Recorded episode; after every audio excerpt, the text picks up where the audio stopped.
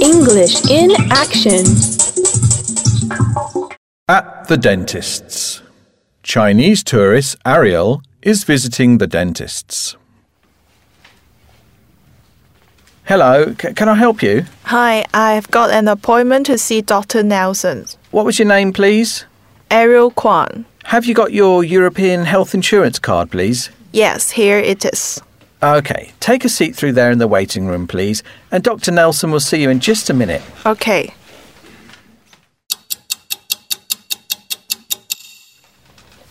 Could you come this way, please? Dr. Nelson will see you now. Uh, so, how are you, Miss Kwan? I'm fine, thanks, but I've got a toothache. Okay, just sit down here, please.